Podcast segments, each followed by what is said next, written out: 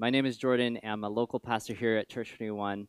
Um, and I'm so grateful to be joining you all across the city of Montreal uh, this morning. And I have a few people. We're sub 10 here in the, uh, in the room we're streaming from. Um, and so you might be hearing them as I'm preaching along this morning. I've encouraged them to, to, to be audible as well, which sort of, yeah, that's right, helps me keep going.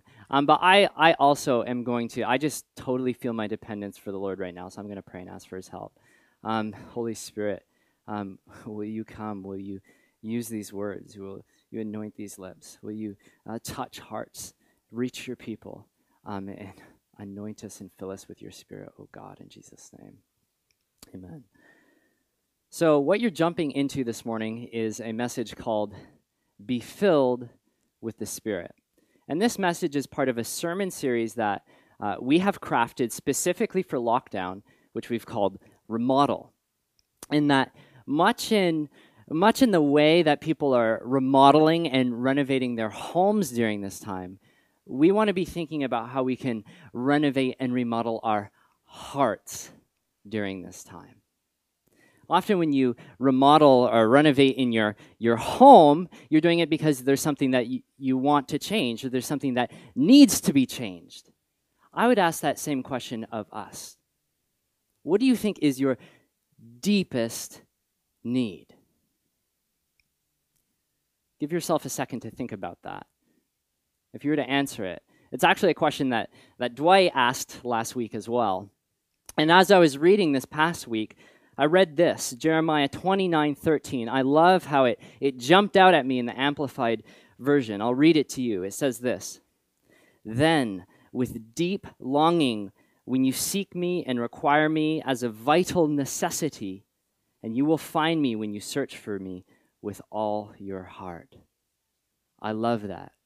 God says, Seek me as of vital necessity. You see, it's not that just I want more, it's that I need more.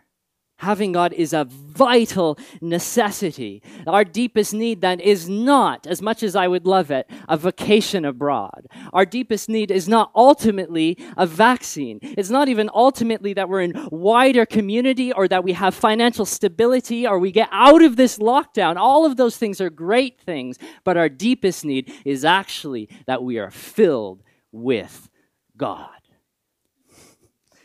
Our hearts filled with God. And that's what we're talking about today. And that's what's possible through His Holy Spirit. You know, as I was preparing this message, and I was telling the room this earlier, I think more than any message I've prepared in the past three years, it's this message that has pressed on me more critically, more, and also at the same time, more excited about it because of how much this has personally affected my walk with the Lord as I've entered into this. Let me share some of my story with you.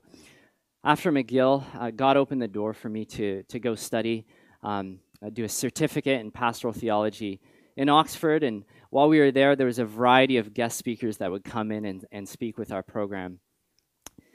And I remember one in particular. His name was Medad Birungi. He was from Uganda and they introduced him as the, the Billy Graham of East Africa. And he had these stories that were like straight out of the book of Acts.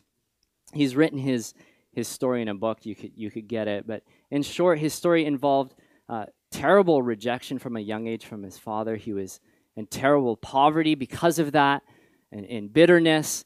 And he actually got to a point in his life where he had made a, a hit list that included his father and he was on his way in his life to carry out that on, on a bus, and the presence of God encountered him.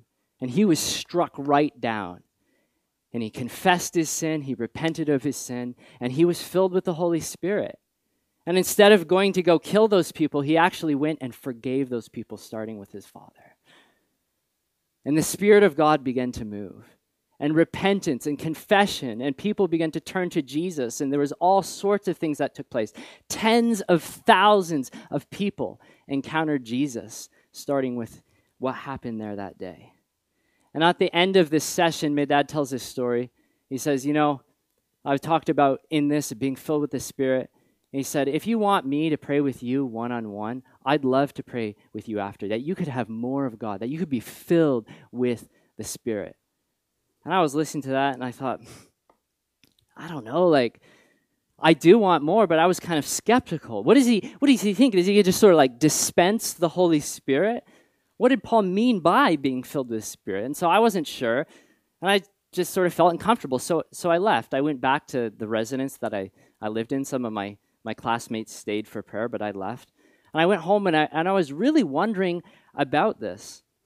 Even more concerning were things like this Jesus' words in John 16, 7, where he says, It is to your advantage that I go away. It is to your advantage that I go away, says Jesus, because if I do not come, the Helper, the Holy Spirit, will not come to you. And I was like, what did Jesus mean that it is to our advantage that he go away?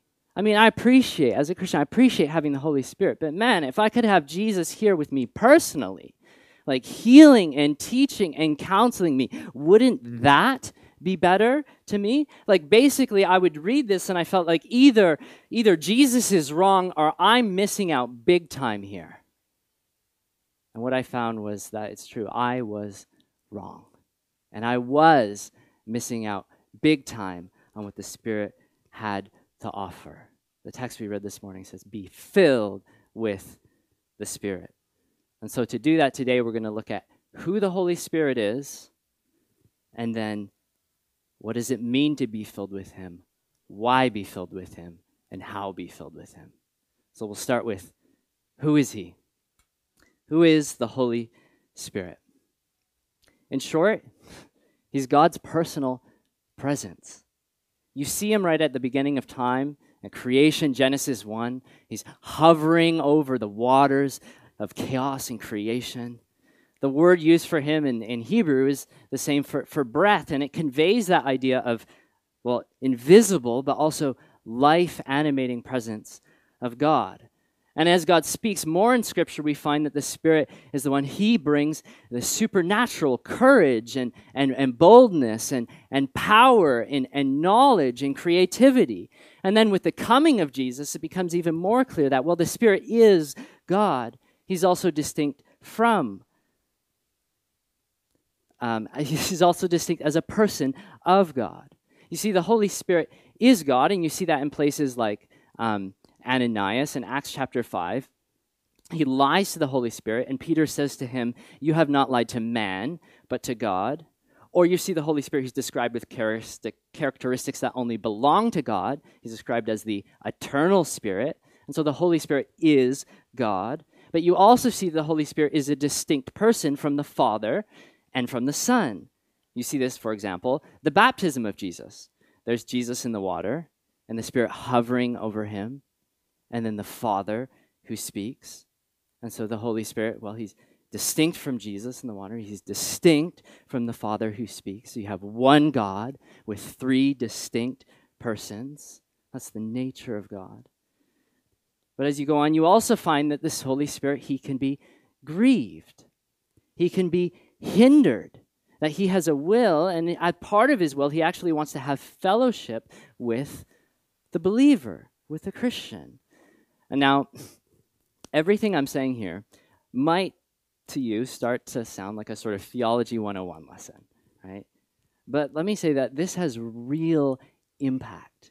Because for much of my life, I would think things or I'd pray things like, you know, Lord, send your spirit, send it to us. We need it now.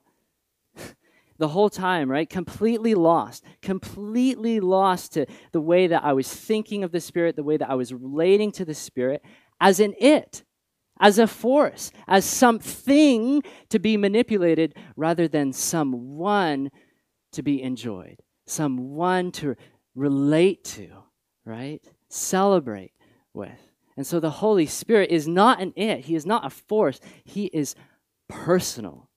You actually see this in the life of Jesus, right? Right through from the beginning to the end of Jesus' earthly ministry. Okay, the beginning of Jesus' earthly ministry starts with him at the baptism, like we saw. Jesus, he comes out of that baptism, it says, filled with the Spirit, and from there he begins his ministry, goes through temptation, through his life all the way to the cross, then resurrection, and then at the end of his ministry, before he ascends to heaven, he says, I will send, he promises, I will send my spirit to you. And when he comes, baptize people in the name of the Father, the Son, and the Holy Spirit.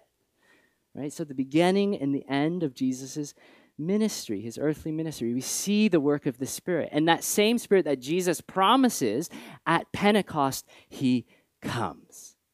We read this in Acts 2 2.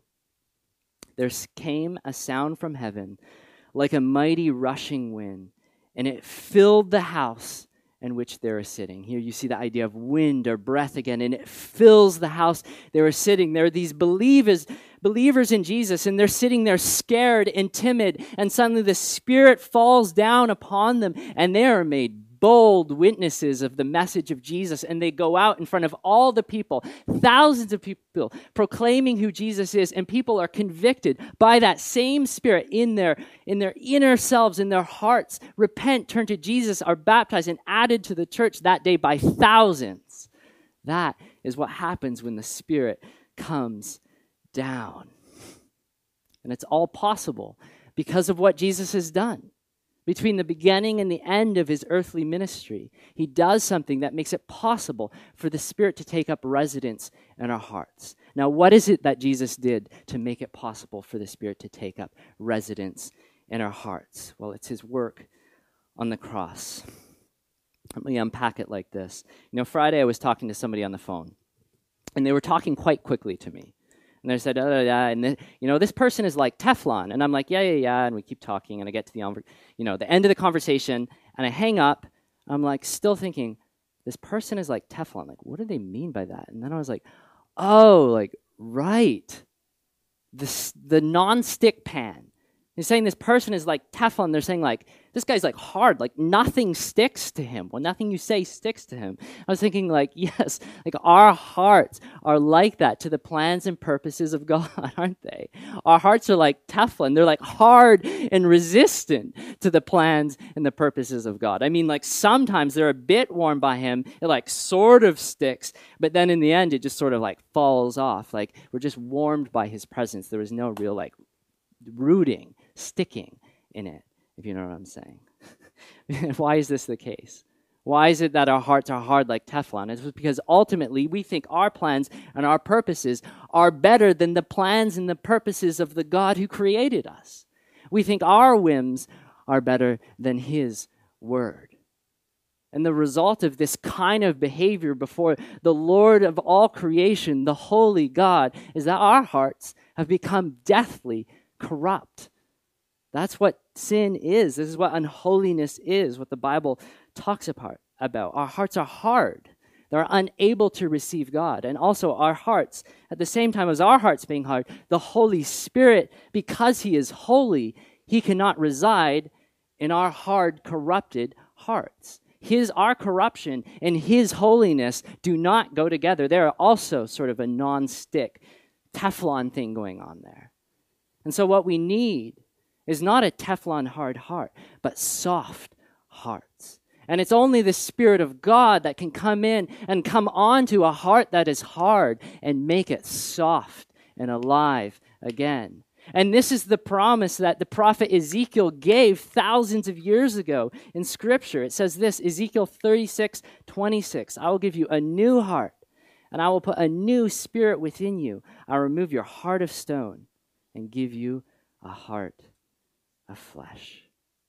And so, this is what the death, resurrection of Jesus can accomplish for us. It's essentially a heart transplant that needs to take place. And like any heart transplant, there's a death involved. Someone had to die. But death was not the end for Jesus. Death was not the end of Jesus because death was not what Jesus deserved. See, death was what we deserved, not what he deserved. He was pure, he was holy, he was pure and full of the eternal Spirit of God. And so what happens is that because of that, death could not hold him. No, it was the eternal Spirit of God that he was full of. And, so God raised him up again by that same Spirit. And so he has a new body, a new flesh, a new life by the eternal Spirit of God. And so now, what Jesus can do for us who have Teflon hard hearts is he can give us the heart transplant that we so desperately need. He can give us his heart. And so that we are not dead, but filled with his life animating presence. Our hearts are not hard, but they come soft and receptive to the plans and the purposes of God. Our hearts are not corrupt, but they are made holy and able to be residents to His Holy Spirit. This is why we need His work on the cross for us. This is why it's so critical that that took place so that we can receive the Holy Spirit. But before I move on, let me ask you this Have you received that heart transplant? See, that's an absolutely gutting thing that has to happen. It's absolutely gutting, but it's absolutely necessary. It's completely, it is, like we said, a vital necessity that you know God. If you sense in your spirit an urging now, an urging, yeah, that's true. My heart is before a holy God corrupt. My heart is before a holy God hard and non-stick man, cry out to Him. If you feel that sense like, I need to get right with God, don't wait. That is the Spirit of God that brings that conviction to you. Turn to Him, and He will give you a heart of flesh. See, what happens is incredible. What happens is that we have this human spirit. And what happens is that this divine spirit of God comes down and it, it, it touches, but it doesn't just touch, it unites with our human spirit and it makes it alive. And that's what Christians mean when they talk about being indwelt by the Spirit. This is what indwelling is it's union with the Holy Spirit. Romans 8 9 says this You are not in the flesh, but in, but in the Spirit, if in fact the Spirit of God dwells in you. The Spirit of God dwells in every real believer. This is an indwelling that happens once at conversion, but is permanent. You see this in Ephesians 1:13 it says when you believe the gospel it says you are sealed with the holy spirit of promise which is the guarantee of your inheritance. The guarantee of your inheritance. The Holy Spirit is permanent and guarantees our inheritance with Christ. And so, to the believer, to the one who has received the Holy Spirit, who's united with God in his love, the Spirit becomes to them a teacher, a counselor, a friend, a guide, the Spirit of truth. All of these things he is able to bring to us conviction of our own sin, bring us deeper and deeper into the life of God, ultimately, bring glory to him. This is amazing. He lives inside you. This is who the Holy Spirit is. This is the first point I'm trying to make. This is what the believer has in Christ. How incredible is that? And all of this background that I'm giving, all of this background, who you have in Christ, this is what Paul, this sets us up for what Paul is saying in Ephesians 5 and verse 18, the scripture we read at the beginning. Because Ephesians 1 through 3 are just that. This is what you have in Christ. And then in Ephesians 3, verse 1, Paul makes this transition from this is what you have in Christ to this is what you may have in Christ. he says it like this Therefore, I urge you, walk, walk in a manner worthy of the calling to which you have been called. Walk in a manner worthy of the calling to which you have been called. This is Paul's way of saying that Christ, He's done everything already for us. Then be who you are in Christ. Walk it out. Be who you are. so profound. And so, as part of this call to be who you are, appropriate everything for you, uh, appropriate everything that Jesus has won for you at the cross, he has this verse in verse 18. Therefore, do not be foolish, but understand what the will of the Lord is. And do not get drunk with wine, for that is debauchery, but be filled with the Spirit. What does it mean to be filled? What does it mean to be filled with the Spirit? Um, you remember this is the question that I was I was struggling with uh, that day in Oxford. And on one hand, I was wondering, well, the offer of more of the Holy Spirit that seems just sort of like an elitist or holier than thou thing. Maybe the filling and the indwelling of the Spirit; those are just maybe metaphors for the same thing. And then on the other hand, I was saying, well, if all Christians are filled, then why do I feel so timid and dry? Why is it that we Christians don't look at all like the Christians that were in the New Testament? There's got to be more than this. and I was left wrangling with that. And here's what I discovered having the Holy Spirit and being filled with the Holy Spirit are not the same thing. Let's look at the image that Paul uses here in Ephesians. Paul uses the image of, uh, of filling, right? You can think of a vessel. That before you become a Christian, it's as if you are a self created vessel, right? You've sort of, you're, you're self willed, you're self formed, and you own you. You're the, you know, the authority and the Lord over your own vessel. But what happens is that when you become a Christian, it's as if the Lord Himself, that God breaks you and He reforms you. He, he remodels you, if we're going to use our our sermon metaphor here. He remodels you, and you have a new identity in Jesus. You have a new authority. He is the owner of your vessel, right? And that's what indwelling represents that, that it is the Lord that has ownership own, over you. But you can see that being owned by God and being filled by God then are two different things. You need to be filled by Him. Jesus, he, you, he speaks of this when he speaks to the woman at the well. He says this I will bring you water that you will never be thirsty again. And not only will you never be thirsty again, you will be a spring of water welling up to eternal life. You see, the image here of the person is of a person who is so satisfied by God that they're not just satisfied for themselves, but they're overflowing with the life of God. Jesus goes on to say in John chapter 7 that for those who will believe in him, out of their heart will flow rivers of living water. This he said to refer to the Holy Spirit. Jesus, in other words, is saying it is possible to be so satisfied with God that you're just overflowing with his goodness and with his grace and with his love. And this is why Paul is saying this to Christians. Christians, yes, who were indwelt by the Spirit, but he's saying to them, don't just rest in your indwelling, be filled with the Spirit. He's commanding them that. Be who you are. You are already holy before God. Now, step into that, appropriate that, and be filled with the holy presence of God. What's another place we see this? From Acts 2 to Acts 4, right? The Spirit in Acts 2, we saw they pray. The Spirit comes down and fills the believers. And then Acts 4, they pray again. And the Spirit, it says, it comes down, it shakes the place they're all in. In Acts 4, they were all filled the Holy Spirit again. Right? So you can see that the filling of the Holy Spirit is a repeatable thing in the life of the Christian. it's amazing. But let me, at this point, make a few clarifying comments if you'd have it you might have heard terms like uh, the baptism of the Spirit and uh, the second blessing from our, our Pentecostal friends, referring to this experience of being filled with the Spirit. And as Christians, uh, yes, we believe that you can be filled with the Spirit here at Church 21. As Christians at Church 21, and yes, we do believe that experience is very real.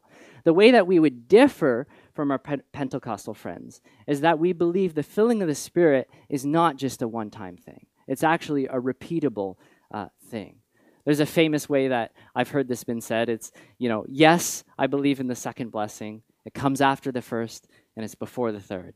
And so, if you're one of our Pentecostal friends listening to us this morning, let me just encourage you with this that, you know, God's not done with you yet. Be encouraged by that. You know, keep going back to Him in dependence on Him, and He can fill you afresh again and again. Being filled with the Spirit is an ongoing, repeatable thing. And I just hope you get from all of this, and I hope you see from the words of Jesus, from the words of Paul, right, from the words in Ephesians, from what happens in Acts, that this is possible. Like, you need to hear that. This is possible. You can be filled with the Holy Spirit. This is a deepening sense of the manifest presence of God in your life. It is not just something for the spiritually elite. It's not just something for Jordan the pastor. It's not just for something for some monk or mystic in a convent a thousand years ago on some other convent. No, this is for you and this is possible. Cry out to Him. Guys, cry out to Him. Get a sense of the fresh dependence you need from the Holy Spirit. This is what Paul meant when he said, Be filled with the Spirit. Oh man, we need that, don't we, right now? I'm going to get to the end at how you can be filled with the Spirit. I almost feel like I just need to jump into it right now. But practically, before we get too excited, what does it look like to be filled with the Spirit? Let's look at how Paul describes it. Acts, or sorry, Ephesians 5, verse 17 to 21. I'm going to go verse by verse. Verse 17, he says, Do not get drunk with wine, for that is debauchery, but be filled with the Spirit. And then, night oh, sorry, that was 18. And then 19. He's now going to describe what it looks like. Addressing one another in psalms, in hymns, and spiritual songs. So there you have corporate worship, the church singing together, excited about God. And then he goes on, singing and making melody in your heart to the Lord. I mean, if you have the church corporately worshiping God, this is you individually worshiping God. I mean, what better time to do that than now in a lockdown? You alone, still able to make melody in your heart before the Lord, worshiping Him for who He is. It's sort of like it's like regardless what happens to us guys there's like this note when you're filled with the spirit of sustained joy that runs that's always playing in the background. That means that you know instead of looking in right and being consumed by ourselves and our own needs our self-pity which is so easy to do when we're locked down with ourselves in a pandemic instead of all that our eyes what being filled with the spirit does is it fixes our eyes on jesus the giver of all good and the giver of all gifts and it makes our hearts grateful and moves them to worship the Lord. So it looks like individual worship, it looks like corporate worship. Verse 20, giving thanks always for everything to God the Father in the name of the Lord Jesus Christ. And so you see this idea being continued, this ongoing deep gratitude uh, to the Father. Um, and then verse 21, submitting to one another out of reverence for Christ this might be something that you might not associate with being filled with the Spirit, but actually, you see what this is entailing. Being filled with the Spirit is not just for like you and your own little individual. No, it has this, this overflowing, outworking effect such that it transforms the nature of your relationships and makes them healthy and function properly. Paul goes on to talk about uh, submission in the context of a marriage, of a man and a wife, or of parents to children, or of slaves to masters. So it has this overflow effect being filled with the Spirit affects your relationships. And then in chapter 6, I'm not going to go into this in detail, but Paul talks about um, standing in authority against Satan, having the whole armor of God on, that being filled with the Spirit enables us to do that. And then finally, praying in the Spirit in chapter 6 and verse 18. And so, all of these together, all of these different things together, they're practical examples of what Paul says this is what it looks like to be filled with the Spirit, that there is joy and there is worship and there is gratitude and there is healthy relationships and there is standing up against Satan in authority and taking back hell and spirit infused prayer. All of that together is what being filled with the Spirit looks like. Yeah, so awesome. Oh man. So, but this raises a really good question. Is Paul saying that being filled with the Spirit is an experience? Because this makes us pretty giddy here. Like, well, I, well, let me say this. it certainly is an experience, but it isn't just an experience. It is an experience, but it isn't just an experience. Because as you and I know, experiences can be fabricated. I could load this place up instead of with a few people, right, listening. I could fill it with, you know, lasers and smoke machines and a hype band and really loud music and all that kind of stuff and you get really excited. But let me say being super excited and being filled with the spirit are just not the same thing right? Um, you can be filled with excitement for sure. That might be an outworking of be filled with the spirit. But those sorts of things on their own are not what it means to be filled with the spirit you can also do psychological manipulation. You could like hyperventilate. You could like hire a hypnotist. I don't know. or Satan. He can do copycat, demonic sort of stuff that mimics spiritual activity. All of this stuff can be mistaken for what it means to be filled with the Spirit. And this is actually what happens when you make it only about an experience. That's why I say it's not just an experience. It's actually something deeper than that that has that effect, that outward, it'll also affect your experiences. Um, one of the places you see this, of course, is what we are looking at in December. This Is the parable of the sower. He talks about how seeds fall on stony ground, and some of those seeds, right, the ones on stony ground, they receive it. It says with joy. There's like a lot of excitement about the message uh, of Jesus or anything associated with that. And yet, what happens when the trials really come? When the corona pandemic comes, or suffering comes, or whatever, they're gone. They fall away there's no fruit. They die. And so being filled with the Spirit is more than an experience. Um, this week, I was looking at Jonathan Edwards. He wrote a whole book on this. He saw incredible uh, revival in New England. And he wrote a whole book on this called uh, Religious Affections. And he essentially, let me try and sum it up. He says that uh, true affections are being so consumed with the love of God for his love and his goodness and his beauty for its own sake, right? is not about you. it's not about you. It's all about Him. And true affections will be, you know, it, will show itself in that way that you care about Him and His kingdom. And the things that oppose that, you are against those things and you hate those things. You hate evil. That's what true affection looks like. And so, is being filled with the Spirit uh, an experience? It, well, it's it's more than that. It, it, but it does affect our emotions, yes. But it also affects our minds and our wills and our inclinations. All of those together, united and consumed with an overflowing love of God. Really practically, what does this mean like in in in like a church setting, right? This could be mean that like you have you have one person who is like weeping tears of repentance at you know, well, I guess not repentance, but they're weeping tears at the pulpit and then they go away and they they sleep around or they scam the CRA. And you have another person who is like stoic in their chair and yet the spirit is doing this deep internal work in their hearts.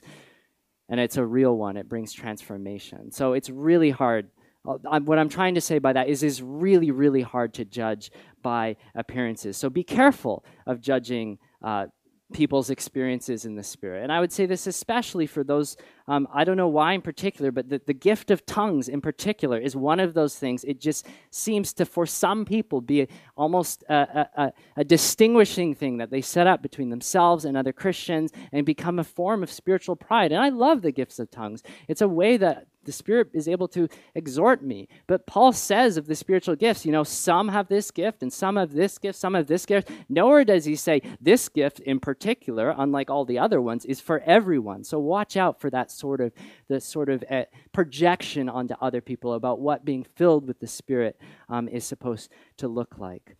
So it is more than the experience, but you hear in what I'm saying, it's also not really less uh, than an experience. Okay. Um, I like to think of, uh, you know, when I go to the dentist, sometimes they say, like, you know, you're not going to feel this. Uh, suspect the dentist when they say, you're not going to feel this. um, former, this is what a former pastor of mine used to say. He says, a, a non experiential religion is suspect and that it fails to deal with the totality of your being. a non experiential religion is suspect and it fails to deal with the totality of your being. See, what I'm saying is if you have never experienced affection for God, I would be concerned. All right, this is like uh, this is a little red beacon light. This is like a warning light saying uh, your spirituality is not impacting the totality of your being. You are called to love God with your whole heart and your whole strength and your whole mind together. like that is going to have an effect. And let's be honest, I have in particular, I don't know why, but I've talked to a number of men who are in situations like this. And they'll say to me things like like this, and sorry guys to, you know, kind of break it open and bring it out in the open here, but this is what I've heard, okay? They'll say things like, well, women are just more likely to experience God than guys in this way. They're just more inclined to be passionate in this way. And let me just say to that, no.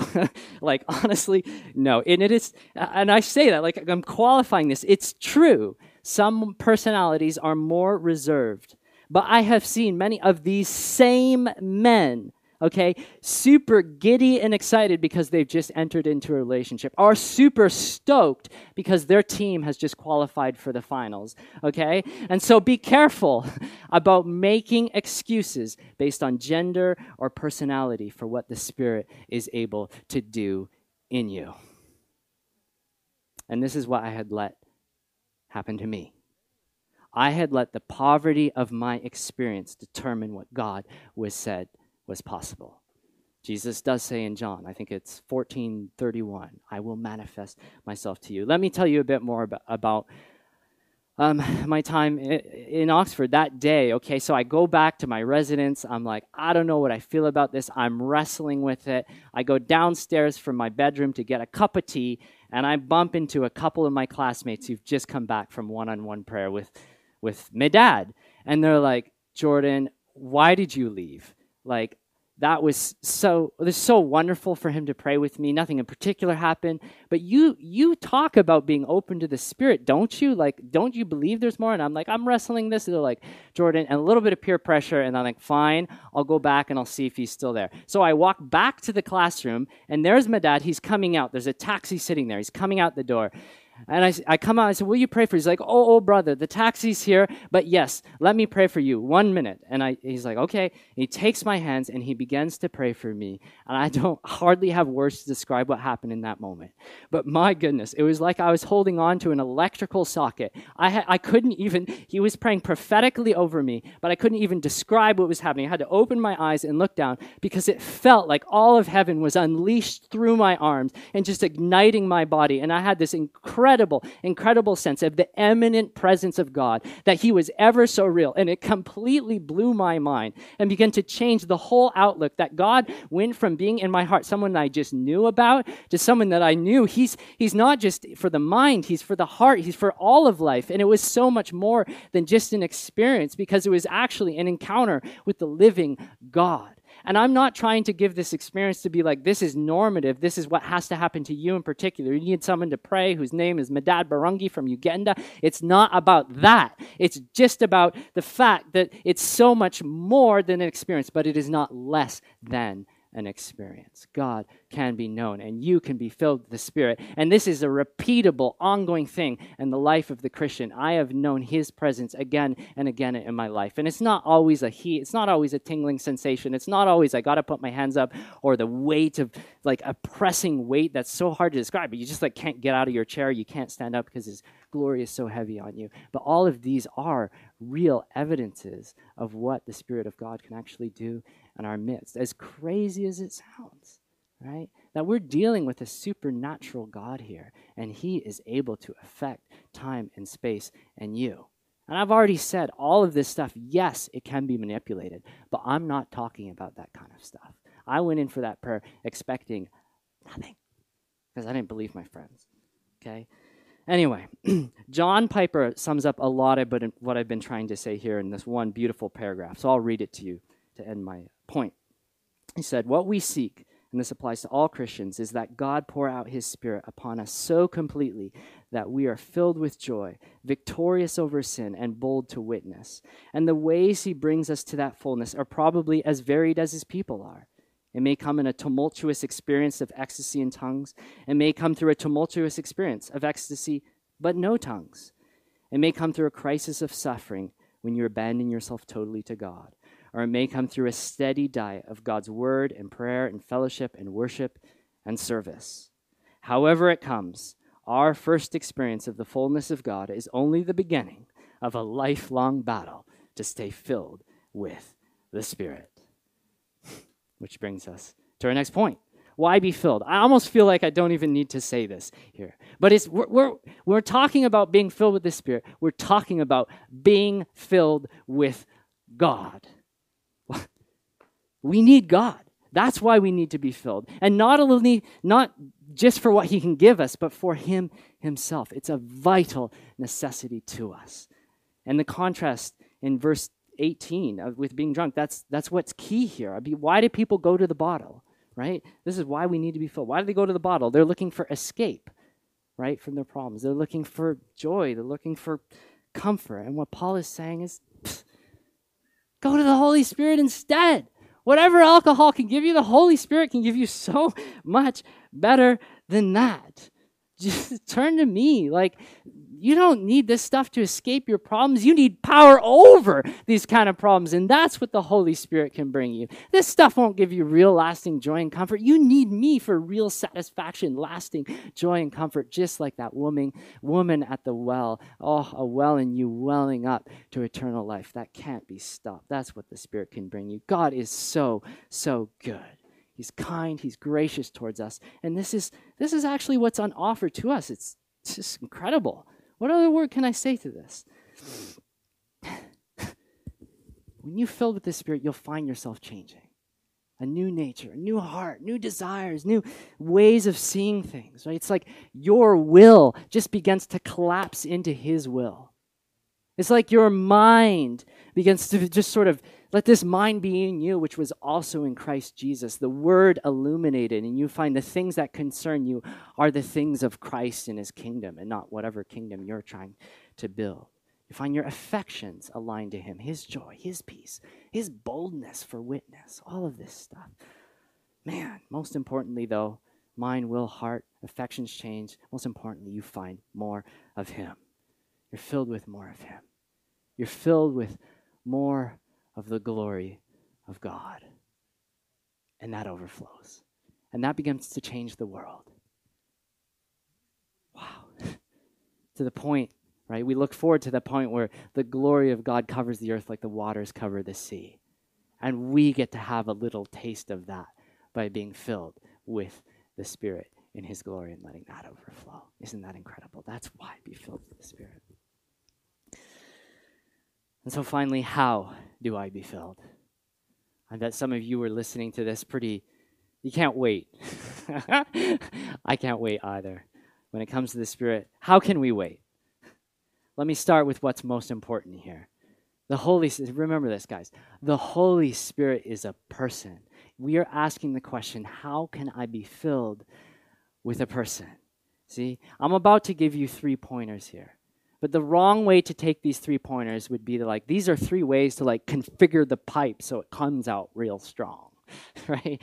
Or these are like three coins you put in a machine so the filling can come out. No, we're talking about being filled with a person, okay? So this is, a, think of it not like putting three coins in the machine and out comes the Holy Spirit, but a lot more like a marriage. You need to spend time with Him in prayer, in His Word right? Getting to know him for who he is, enjoying him, delighting in him, rejoicing in him. Do you know what it says in Zephaniah 3? It says he will rejoice over you with gladness. He will quiet you with his love. He will rejoice over you with singing, that he sings over your soul. What do you think it means to sing in psalms, hymns, and spiritual songs? Man, that's your heart rejoicing for who he is and what he's done, and it's him singing over you in harmony at the same time. Enjoy him for who he is. Get to know him for his own sake. We're talking about being filled with a person. And so, what are those three pointers I'm going to give? First, know this is God's will for you. Know this is God's will for you. This is how you can have more of the Spirit when you already have everything in Christ. This is essentially a call to be who you are. You are no longer in ignorance about what God commands for us to have. you know, some of you might be earlier have listening to what I'm saying on the Holy Spirit, the theology of him and you you've never actually been warmed by him right? Your affections have never been warmed by him. You, you know him in, then as, as like a, as a doctrine, but not as a person. And so if that's you, why don't you start by telling him that? I've never known you as a person. I've talked about you as an it. I've thought about you as a force that I can just call on when I need you. Lord, that was wrong. I'm sorry. Will you come? Will you, you become personal to me? Will your spirit become personal to me? Because it's not about me knowing all the right theology like that. Because if it doesn't work itself in me knowing out and in me knowing you better, that was that wasn't good. That wasn't intended in the right way. See, it's not about me being smart. It's not about me being a smart vessel. It's not about me even being like a big vessel. It's about me being an open vessel before you. So, Lord, make me an open vessel before you. This is also not for the spiritually elite. We talked about that. God, it's quite the opposite. I was reading this week um, some stories about revival, and it's amazing. God delights to pour his spirit on the least of these. And the Scottish uh, Hebrides, 1949, it started with, get this, one blind woman and one frail woman, so arthritic that she couldn't, they both couldn't go to church. And they were concerned about the state of their parish, concerned the fact there was no young people in the parish. And so they said this We can't attend the meetings, but we can attend heaven. And after months of prayer and agony through the nights, they saw the Spirit of God break out amongst them. Or it's like Dwight shared last week an eight year old girl standing up and saying, If no one else will say it, I must confess I do love my Lord Jesus. Or it's a black preacher at a Azusa Street in California, right? See, God is not looking for big vessels, He is looking for open vessels. Believe this is what He wants for you. This is His will for you. You don't have to be in doubt about that anymore. This is God's will for you. Next, confess all known sin and receive the forgiveness of Jesus. Confess all known sin and receive the forgiveness of Jesus. You see, Jesus is not looking for fancy vessels, He is looking for clean vessels. We must not forget that this is the Holy Spirit that we're talking about here. Psalm 24 reads like this Who may ascend the mountain of the Lord, who may stand in his holy place, the one who has clean hands and a pure heart, who does not trust in an idol or swear by a false God, they will receive blessing from the Lord. This is the Holy Spirit.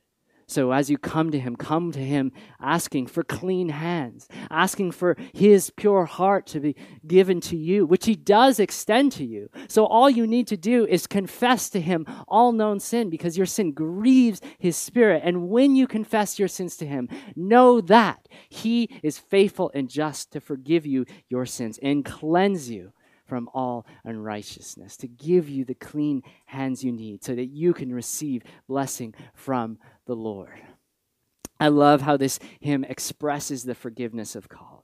Uh, of God. It's called Here is Love, Vast as the Ocean. The second verse reads like this on the mount of crucifixion, fountains open deep and wide. Through the floodgates of God's mercy flowed a vast and gracious tide. Grace and love, like mighty rivers, poured incessant from above, and heaven's peace and perfect justice kissed a guilty world in love. May you know the love of Christ and the grace of Christ like a mighty river in your soul today and may you be filled with his presence to the point that it overflows. Confess your sin to him and know the forgiveness of God to you. And then, three, pursue him, the filler. Pursue him, the filler. See, I can drag you into church. Maybe not now, but normally I could drag you into church, but I cannot drag you into the presence of God. This is something of you. You must surrender yourself to Him. And it is an ongoing thing, it is a, a daily thing that you must pursue surrender and dependence on God. Jesus, tell, uh, Jesus tells us in Luke chapter 11 that we are to ask, seek, and knock for the good gift of the Holy Spirit. And so the Spirit of God is something, His filling is something that we, we pursue. And we're to be zealous in that. And I know firsthand, man, we do not live always as filled people, right? That's just part of being in a fallen world. And yet it is something that we are called to pursue. And so, what are we to do when we're apathetic and dull? Well, Romans 12 11 says this do not be slothful in zeal, but be fervent in spirit. And so ask the question well, what if I'm feeling dull, if I'm feeling apathetic, well, what else is, is filling me right now. If I'm not filled with the Spirit, then what am I filled with? what is dulling me? What, what, what, is it, what is that thing? Because I'm to be fervent in spirit. I'm to be pursuing Christ. And so, whatever it is that's getting in the way, that needs to be broken off. That needs to be cut off. And I need to do it whatever way that needs to happen. And so I need to pray into that thing. I might need to fast from that thing. It might even be a good thing. But if it's not the Holy Spirit, especially if it's getting in the way and hindering the Holy Spirit, even if that thing is a good thing, there's no way that that good thing is better than the Holy Spirit, who is the greatest one. He is God Himself. So cut it out. It's not worth it. Jesus prunes us in order so that we bear fruit, and so, so we can grow up into Him. This is the whole thing that John talks about, where we have to decrease that he might increase in us. His lordship, it takes over our lives. This is what it means in Galatians 5, where it says, Walk in the Spirit, and you will not satisfy the desires of the flesh. There's an expulsive power to the presence of God in our lives. When we are filled with the Spirit, it's just like it squeezes right out the door. And that is what we need, is it not? And so we are to pursue him. We are called to be full, and yet the Spirit is the filler in it. And so, what I'm saying essentially is all of what I'm giving you is like a sort of get out of the way, right? get out of the way so that He can fill you. So pursue the filler, confess all known sin, and receive His forgiveness, and know that this is God's will for you. Let me end on this. We are in a critical time. we need to be filled with the Spirit. We need God to pour Himself out on us. And I know for that to happen, that there needs to be prayer. There needs to be much agonizing and desperation of heart for God to move in our midst again. And so, what we're doing is we're opening up different locations in the city for prayer max 10 people, but we want to be able to do this in South Shore. We're going to be able to do this in NDG. We might be able to do this in, in, in Verdun. We're still looking into that. But maybe you're at a point here where we, we've been talking about all of this stuff, man, like prayer and fasting and confession and, and, and, and revival and being filled with the Spirit, and you're just left like uh, thinking like, I don't know where I sit. I'm skeptical of this. And I don't I don't know where you are in that. I don't know if I'm, you know, when I say this, you're like, yes, that's me, or not. But I know for myself that for a long time, I was super hesitant to pray for this kind of stuff. I was super hesitant about being filled with the Spirit, but I was also super hesitant about the idea of revival because I didn't want to be disappointed. Like if I pray for this and I pursue this and it doesn't come through, then then I'm just gonna left feeling super like disappointed with God or something. But here's the thing, guys: if that's you, don't be concerned about being disappointed with God. Be concerned about not being disappointed enough with the current state that we are in.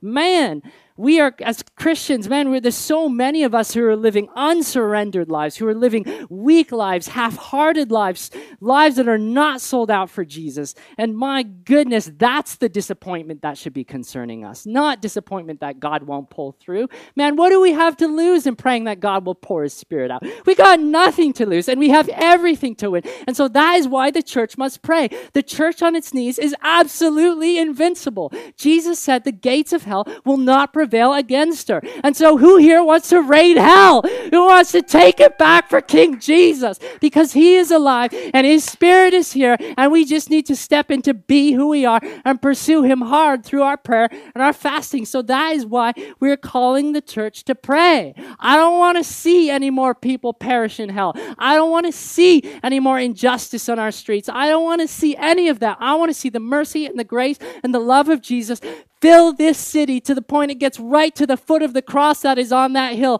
that he would flood it again, not with water, but with his presence, till all of this city comes to know Jesus as their Lord and Savior and know him for who he is. God, will you fill this place with your spirit? And so, are you in? This is essentially, are you contending for a rave of revival to hit this city like that? That's what I want to be about. Jesus said, He said that to the woman at the well, like, we will become in us, there will become in us a spring of water welling up to eternal life. And then later he says that the hour is coming and is now here.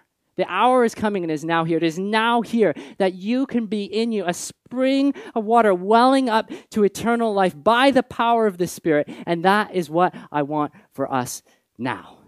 And so, will you join us and praying for that. That that would be a reality in your city. I don't know what else we got to talk about. If we are not talking about the Spirit of God moving, what are we doing? What are we doing? Like, like, let's stop this and let's actually earnestly seek the face of God because we got what else do we got to live for? I mean, we're all just stuck in lockdown. This is just my goodness, my goodness. It's time to press in and seek the face of God.